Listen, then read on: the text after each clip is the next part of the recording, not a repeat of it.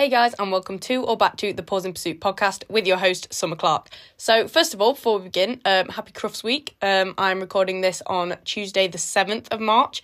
So that means um, I'll be competing at Crufts in two days' time, which is absolutely insane. When you're listening to this, Crufts is literally tomorrow.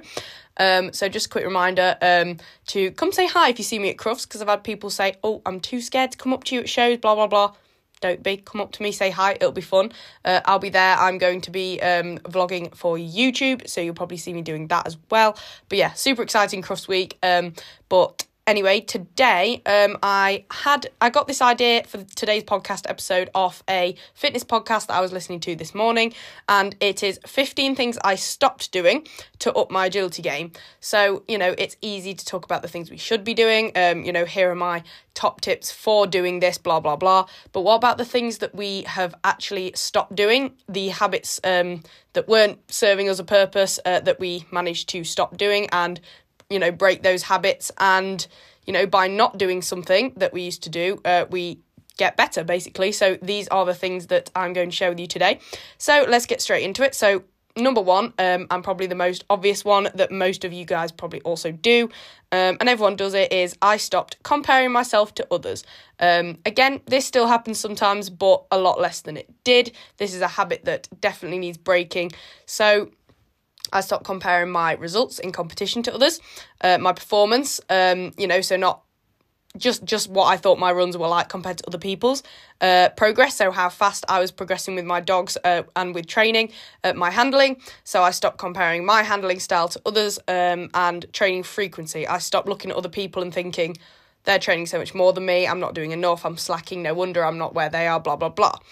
So yeah, that is a huge one. Um, I I don't think I really need to elaborate on that one. You know, you just got to remember that everyone's journey is different. Uh, there's no point comparing yourself and your dog to anyone else because even like training frequency, um, I don't have a space to train that's mine. A lot of people do have a field with a full set of equipment. They could train a lot more than me for that reason and more intensely, um, which may show in their results at shows compared to me and stuff like that. That's just how it is. So there's no point comparing um, results. You know, we all have brilliant runs, we all have terrible runs. It's just how it is. You know, one day I might have all good runs and someone else have all bad runs, but then the next they have some good runs and I have bad runs and vice versa. Um, handling, you know, you, you just need to find a handling, you know, you need to find a style that works for you, handle in a way that you're comfortable and that your dog understands.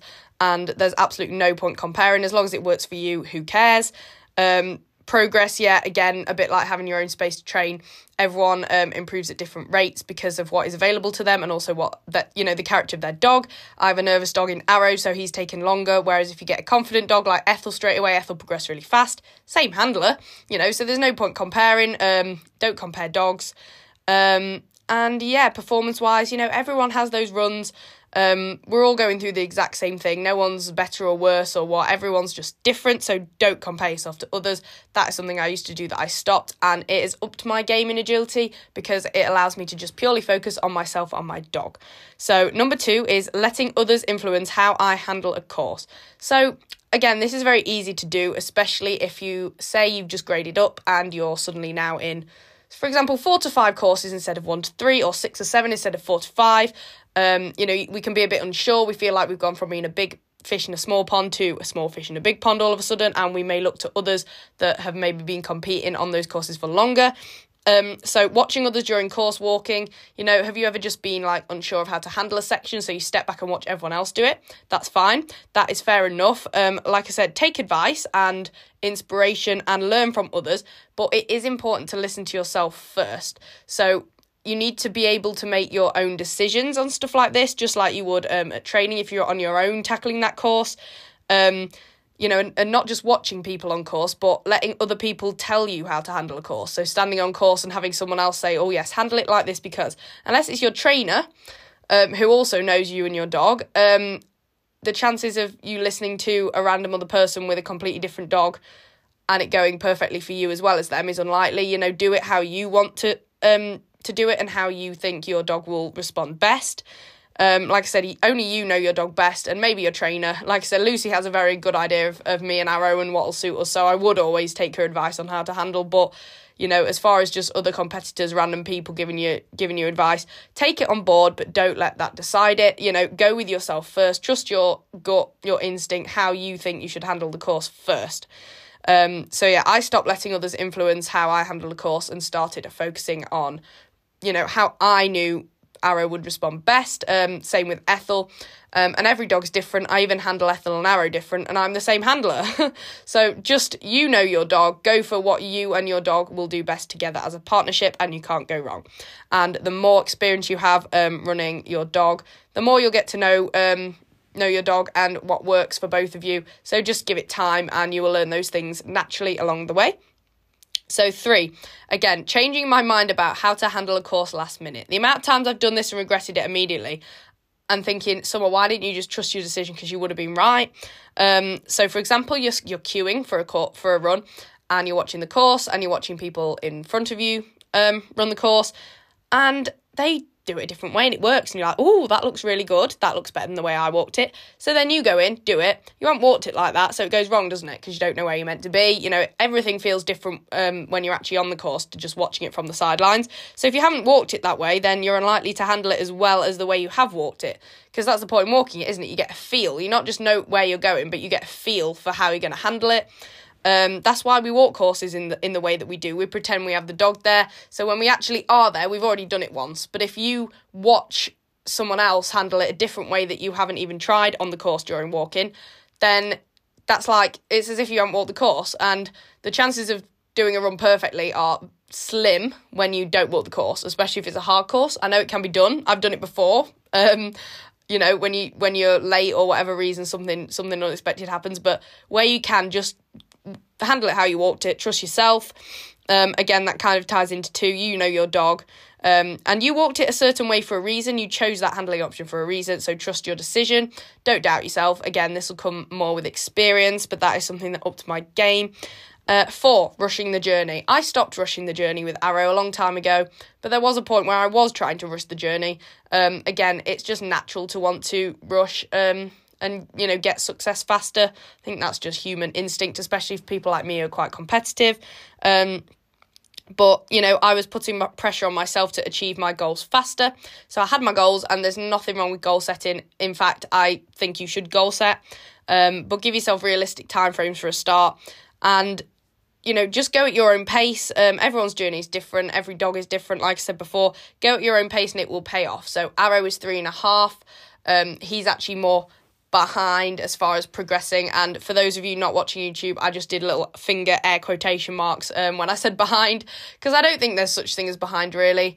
Um, but you know, it you can feel end up feeling like that naturally. You just got to remind yourself that you know, snap out of it. There isn't such thing. I'm doing fine. I'm doing the best I can.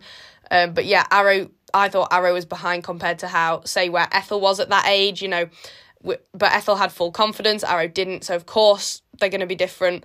Um, but I'm in a great place with Arrow now. Um, I think taking it slow um, and not rushing the journey has paid off wonders. You know, he's I couldn't be asking for more of him with his performance at the moment. Um, so yeah, I stopped rushing the journey, and you know, it's not just helped my agility performance, but it's also made agility more enjoyable for me. Um, and yeah, it's just taking the taking the stress off. You know, brought the fun back. So that is a huge one. So number five. See, this is an interesting one because again, it's very personal. But for me, I stopped training every day. So there was a point uh, where I was training every day, and again, I wasn't overtraining. It was literally five minutes every day, and that works for a lot of people. And I do, it did work at the time. Um, you know, when you have a specific thing you want to work on. So, for example, for me, it was the seesaw. Maybe put arrow over like four seesaws every day. Um, and then the weather was, I think the weather was quite bad for a while, and I didn't do it for a while in the garden. And his seesaws in competitions got better, like recently.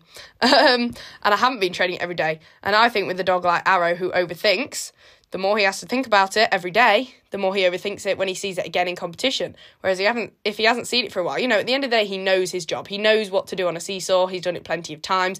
You know, I can't teach him anything new on that now. That's just, you know, it is what it is. I was just repeating it, hoping to drill it in his head. Um, but I think I'd done that enough that it was in his head. Um, and then he didn't see it for a while. Um, or maybe saw it like once a week at our uh, training classes, our group training classes with Lucy on a Wednesday, and that was it. And then he'd go at the weekend, and he wasn't overthinking it; he just did it. And I don't know the science behind that, but that is what I found. Um, so you know, training every day might work for some people, and it did work for me at a point, but it also made agility feel more like a chore for me, like I had to fit it in every single day. Um, so now I just train a few times a week, and to be honest, I do feel more refreshed. Um, when it when it comes to the weekend and I'm at a show, I don't feel oh this again. You know, um, again this ties into what I'm going to come on to about you know agility being everything for you. Um, but yeah, train. I stopped training every day, and it has actually helped. Um, both mentally for me and clearly for Arrow because you know I think he's improved lately. Uh, okay, so six training when I didn't want to. I stopped training when I didn't want to, and now if I don't want to train, I just don't train. Uh, different with my group sessions with Lucy. Sometimes I get up and it's horrible weather and cold, and I don't want to leave the house to do that for two hours, but I do it anyway because one, I paid for it. Two, why would I not want to go? Why would I not go to training with such an amazing trainer? Um, but yeah, as far as like your own little bits of training go, if you don't want to, if you don't want to go out and do it one day, don't just don't just do it the next day. Um, you know, so if I was tired, if I was upset for whatever reason, if I was feeling irritated, or if I was a bit ill, like if I got a bit of a cold, a sore throat, you know, if I just wasn't feeling up to it, um, I still just made myself go out and do it. Um, and it never really went that well when I did that. Um, you know, our dogs pick up on our states of mind. Um, they're not going to perform as well when we're in a bad state of mind like that. Um, and you can't connect with your dog in that headspace, to be honest, or you could try, but it's very hard and it's not really enjoyable for either of you. Uh, so I found that it's more productive to actually skip that session for that day and just do it the next day when you're feeling better, you know. And sometimes you are going to be ill or whatever, and you're going to have to have a week off training. It's not the end of the world. Um, but yeah, I stopped training when I didn't want to train. Um, and even if you do have your group class booked in, but you wake up like full of cold and really ill and shivery, and you just don't feel like it, you know, you're really groggy, your eyes are closing and stuff like that, you can, you know, you can just give it a miss that week if you really, you know, if you really don't feel up to it, that's totally fine. Um, and then seven is, see, this is this is kind of changing subjects quite rapidly, but training when, uh, sorry, I've just done that one. going straight into a run without warming up. So now we're going on sort of the handler fitness side of it. Um, you will never run at your best with cold muscles, let's be honest. Um, you know the feeling when you've been sat around doing nothing and then you get up. You can't just go for a run straight away. You will probably hurt yourself for a start. You'll pull a muscle, tear something, who knows. Um, yeah, you're likely to injure yourself. And even if you don't injure yourself, you'll never run at your best. Um, you know you need to you need to warm up to get that flexibility and mobility in your joints and your muscles and your tendons and your ligaments. You know if they're all warmed up and ready to go you'll be able to run faster. You'll be able to change direction faster. Uh, you're less likely to fall over if you're someone who has you know falls over for whatever reason on course. Um, i have done that before so no hate. Um, but yeah i stopped going into a run without warming up and i started really focusing on giving myself that five minutes and that's all it takes you know, before every run to really warm myself up, get myself ready. Um, not only does it help physically with my muscles and stuff, but it also helps me mentally to get in the zone. So that's a double whammy there. That's two benefits in one. Um, and then the other end of that spectrum, uh, number eight, I stopped sitting straight back down after a run without cooling down. So I, you know, 30 second sprint, and then I just go back to the van and sit there. Um, no, not not a good idea. Uh, your muscles are likely to be stiff and sore during your next run if you do that. So not only you like to get injured, but if you don't, you know, so lactic acid builds up in your muscles when you exercise, and if you just stop, then it just sits there and builds up, and then your muscles will be stiff and sore. I'm pretty sure that's how it works. Don't quote me on that, but it's something along those lines. Um, it's not a nice feeling at the end of the day. Uh, let's be honest. So if you do some stretches to cool down, um, afterwards, then that'll return your muscles to the state that they should be in to rest. And then when you go to warm up and run again a few hours later, uh, if you're at a competition where you have like four runs, then um, you know they'll be they'll be ready and primed for that. So that is huge. So they go hand in hand, warming up and cooling down. Your warm up should be sort of um, you shouldn't stretch cold muscles. So stretching is the cool down for me. Uh, I stretch to cool down, but for warm ups, you know, jog on the spot, leg swings, um, opening the gates, closing the gates, if you know what I mean, um, stuff like that. You know, kind of functional warming up. So, nine is not doing any other form of fitness besides agility outside of agility. So, um, I now incorporate fitness training into my daily routine, as I've said in previous podcast episodes, and that has been absolutely huge for my agility performance. Um, you know, I've got faster, I've got more mobile, excuse me, agile, all sorts. Um, I've really noticed I can easily beat arrow down a running dog walk now and even get a blind in afterwards. Um, just stuff like that. I've really thought, oh, okay, like I can actually really trust myself to make it. Um, especially when you've got a fast dog um, on, you know, European courses, especially where you have to absolutely peg it um, and shout the whole way round and stuff like that. Uh, that is a huge one. So I stopped not doing any other form of fitness and started um, you know, I started weightlifting, running, swimming, and stretching on the daily pretty much. Obviously, I've still got one or two days a week where I don't, um, but I do train six days a week um, and then have one day where I don't do any other fitness training just for that rest and recovery so I can sort of, you know, build muscle, just recover so I don't hurt myself. But yeah, so I stopped not doing any other form of fitness because there was a point where I just did agility and I didn't do anything else. but I don't recommend that, so there you go. Um, and then 10, oh, also before we move on, um, it's just, it's good to know uh, what, you know, what types of fitness you should be doing for agility. So um, if you haven't already watched it, go back a few episodes ago and listen to my um, podcast with Chris Curtin. And we talk all things handler fitness, you know, what kinds of fitness um, is beneficial for agility. But just to give you an idea, yeah, I do uh, four days weightlifting in the gym a week, one day running where I do a 5k run, one day swimming, I'll swim 800 meters, and I stretch after all of those. Um, and then I have one day off. But often my day off is competing, to be honest. I should probably take more rest, but anyway, that's besides the point. So that's that. And 10, following the crowd. See, this is a funny one and you will laugh at me, but you also might relate. So, following the crowd instead of doing things purely for my own benefit. I stopped. I stopped following the crowd a long time ago because there's not, it doesn't do anything for you. Um, so, a, funny example is Salomon's. So, as you probably know, Salomon's are the in shoe. They are the brand that everyone who does agility really owns. Um, and they have a good rep. You know, they've got nice grip. You're not going to deck out in them, blah, blah, blah. Uh, they're bigged up everywhere. So, I obviously bought some. Um, thought, yep, yeah, okay, cool, amp fall over, whatever, it's fine. Uh, I think I, I've had like three, four pairs now. But one day I was like, you know what? I'm not comfortable. I was getting shin splints all of a sudden. Um, I think as I started running arrow, I got shin splints in them um, as I was running faster and stuff. Um, and they just felt really hard and uncomfortable on my feet. Again, I didn't really have to run as fast with Ethel, so it wasn't as much of an issue. But I just found I couldn't like properly extend myself in them. Like I I just felt like I had bricks on my feet, really. Again, this isn't slating the brand, it's just me personally. They gave me shin splints, um, and I have very long, narrow feet. Um, so I had to do them really tight as well. And because they're sort of a hard, solid shoe, which is great for a lot of people, but for me, that just didn't suit my type of foot.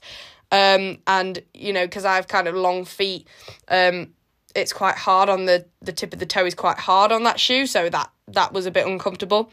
Um, so that was a trendy brand that I, I followed the crowd just thought, oh, I'll get some, you know, it'd be good.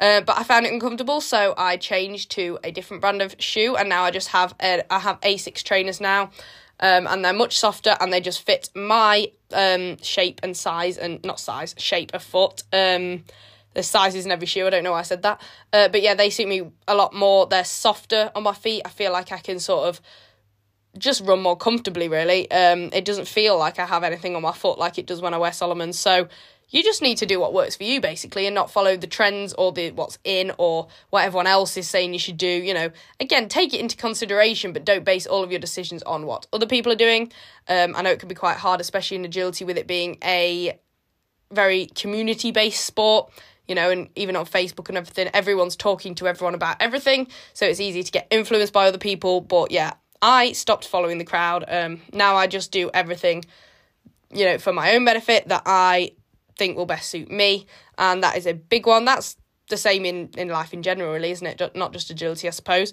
Um, but number 11 is I stopped having a short term mindset. So, again, it's very easy to get carried away and have a short term mindset and want all your success, success, success, success right now.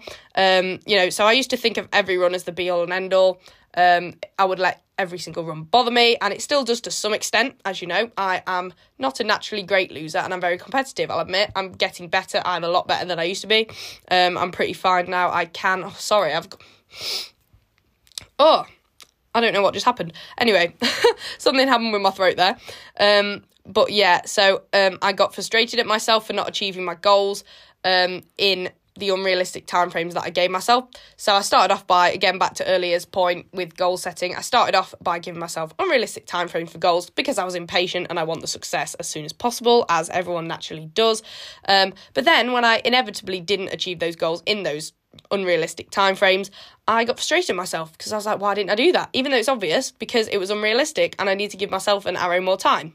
Um, and Ethel when she was competing. Um, so yeah, I, I stopped having that short term mindset and kind of thought of all my goals as, you know, something to work towards but not to rush. Again, back to the rushing. So you just need to be patient, be realistic, and give yourself time and enjoy the process. You know, the fun is in the process. You know, once you achieve a goal, you don't just stop, do you? You carry on and you set a new goal. So you're never going to have achieved all your goals because you'll always keep setting new ones. So just enjoy the process um, and have a long term mindset. Stop having a short term mindset.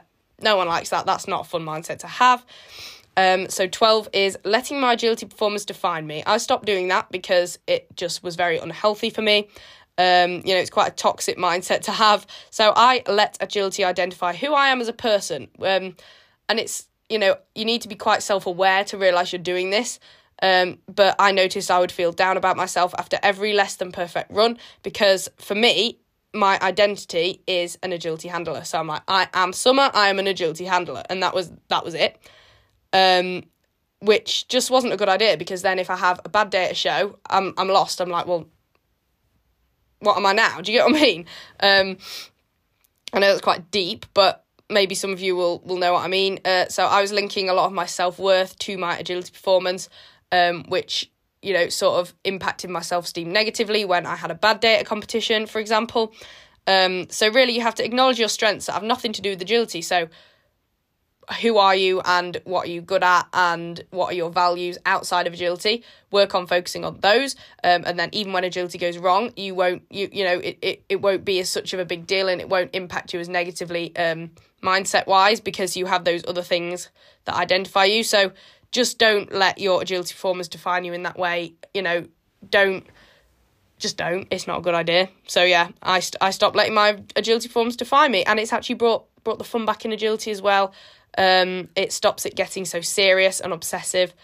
Um, but that is that. So 13 um, is eating whatever food was available at the show. I stopped eating whatever food was available at the show, um, and I know a lot of people still do it, and that is fine. Um, but for me, I stopped doing it, and it's helped me. So I stopped buying burgers or chips out of pure convenience.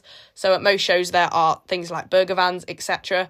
Um, and it's fine to have a burger or chips, but you've just got to take into consideration that you probably won't feel your best on, you know, sort of greasy food like that. It won't give you loads of energy. It'll probably make you feel groggy, in fact, so you probably won't run as well as you would otherwise.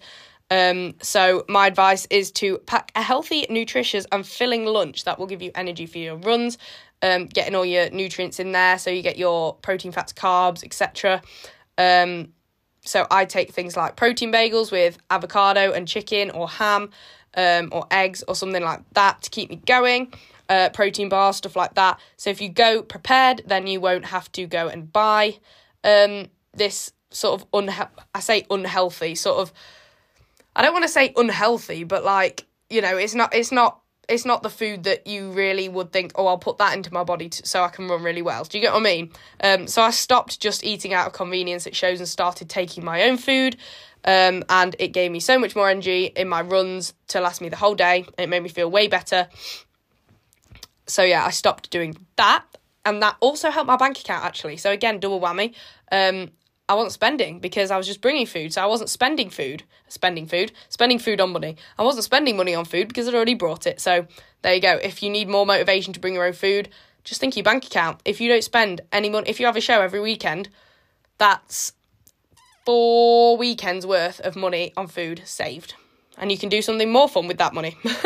so that is 13. Now, 14 uh, goes a little bit la- back to uh, number 12 about letting agility define me, but it's letting agility consume my life. So I stopped letting agility consume my life. And if you see my room that I'm staring into right now, you'll probably already know that agility is pretty much my entire life. Um, it is a huge part of my life. It is everything to me. However, it also isn't. it, it's strange because agility does mean everything to me, but there are also other things in my life that have value and that I enjoy doing that have nothing to do with agility. Um, and I have managed to find um, a, a, better balance between all these things. So, yes, I'm still taking agility seriously and concentrating on it and stuff, but there's also lots of other things that I also spend my time doing when I'm not doing agility that I enjoy pretty much just as much, really. Um, so, I made the mistake of not having a life outside of agility at one point. Um, and to be honest, doing that, it stops you from having other fulfilling experiences. So if you're only doing one thing with your time, you are potentially missing out on lots of other exciting experiences in life um, that you could be doing if you just became more open to it. Um, you know, so just open yourself up to other things and other experiences that have nothing to do with agility, um, as that's very healthy. So work on your social life and other hobbies. Uh, so I make sure that I still have a social life, and it's so much fun. Um, and you know, you don't have to be sensible all the time when you do agility. You don't have to go to bed early every night. You don't have to not drink alcohol. You don't have to not go for big meals out and stay up late and stuff. As long as it's not every day. Um, I do it maybe once a month, if that. I think I had a night out the weekend, and my last night out was in October, so that's like October, November, December, January, four months ago. Um, so it's definitely very rare, but as long as it's there and you're having those experiences, I think that really helps your mental state as far as agility goes um, and not letting it consume your entire life.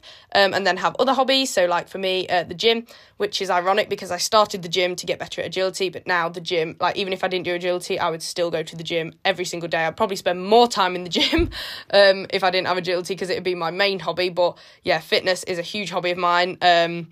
And other things like writing, uh, taking photos, anything that's not got to, you know, that's not agility, just have those other hobbies and work on them um, and save time for them as well.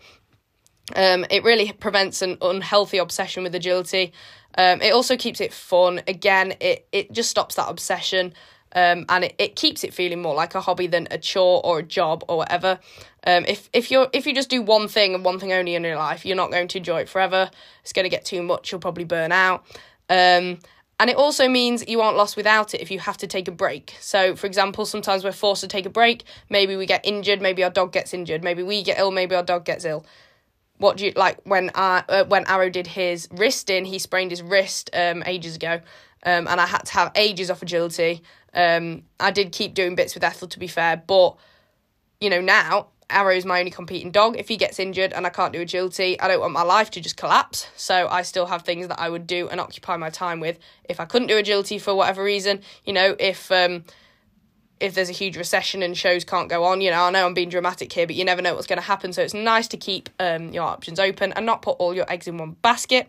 Um, so that's a big one for me. Uh, I stopped letting agility consume my entire life, even though it is still my main focus and priority in life. Um, I also do lots of other things um, that I enjoy. Um, and yeah, that is a big one. And then 15, so the last point um, I've got for you today is I stopped deleting videos of runs that went badly without analysing them. Now, I admit um, I did have a point of, um, so I always get my runs videoed and then I obviously post them, but you know, there's more to just filming your runs than just to post them online afterwards. Um, you should be thinking about getting your runs videoed so that you can look back on them and analyze them. Uh, you know, see where it went well, which is obvious why we all look at our runs and be like, oh, we did that really well. But also analyze them when they go badly. Um, so don't immediately try to forget it ever happened, as awful as the run may have gone and as much of a car crash as it was in your head. Often you'll watch it back and think that wasn't actually as bad as it felt. I remember I had a run um, over winter and it felt like a catastrophe to me. I just wanted to get out of that damn ring. It was horrible. I wanted to delete the video immediately and never ever ever even remember that happened. I wanted to forget that even happened. um, and I didn't want to relive it through watching the video, but I did. I made myself. Um, I watched it, analysed it, acknowledged what went wrong, and I owned up to the mistakes I made as a handler which you know we all make them. It's fine. And then I learned from it. I was like, I'd do this differently next time, or oh, this is why Arrow did that. And often we feel better after doing that because we understand. So you know, maybe we didn't see a trap or something when we were actually on the course, but we watched the video back a few times and we're like, oh, that's why he did it, bless him. No wonder. It was right there. There was a tunnel entrance right there, or you know, oh, no wonder he sent into that tunnel. My hand was actually out, even though I didn't mean for it to be. So next time I'll keep my hand back or in, or you know, I'll turn my shoulders or something. So don't delete your videos. I stopped deleting my videos of runs that went badly. Um, and it's actually up to my agility game because I can now learn from my mistakes um, more easily because I can firsthand see the mistakes happening when I watch it back. Um, and you just remember, don't you, after you make a mistake? You just remember um, and you don't do it again. So yeah, they those are my 15 points for today. Um, hope you enjoyed that. Again, I still do th- these things automatically sometimes and have to snap myself out of it and go, nope, you're not doing that anymore. Um, but honestly, they, they those things have helped me so much. Um, breaking those uh, sort of bad habits that didn't serve me. And yeah, so I hope you enjoyed today's um, episode. Give it a share if you think, if you know anyone who would um, enjoy or benefit from hearing them.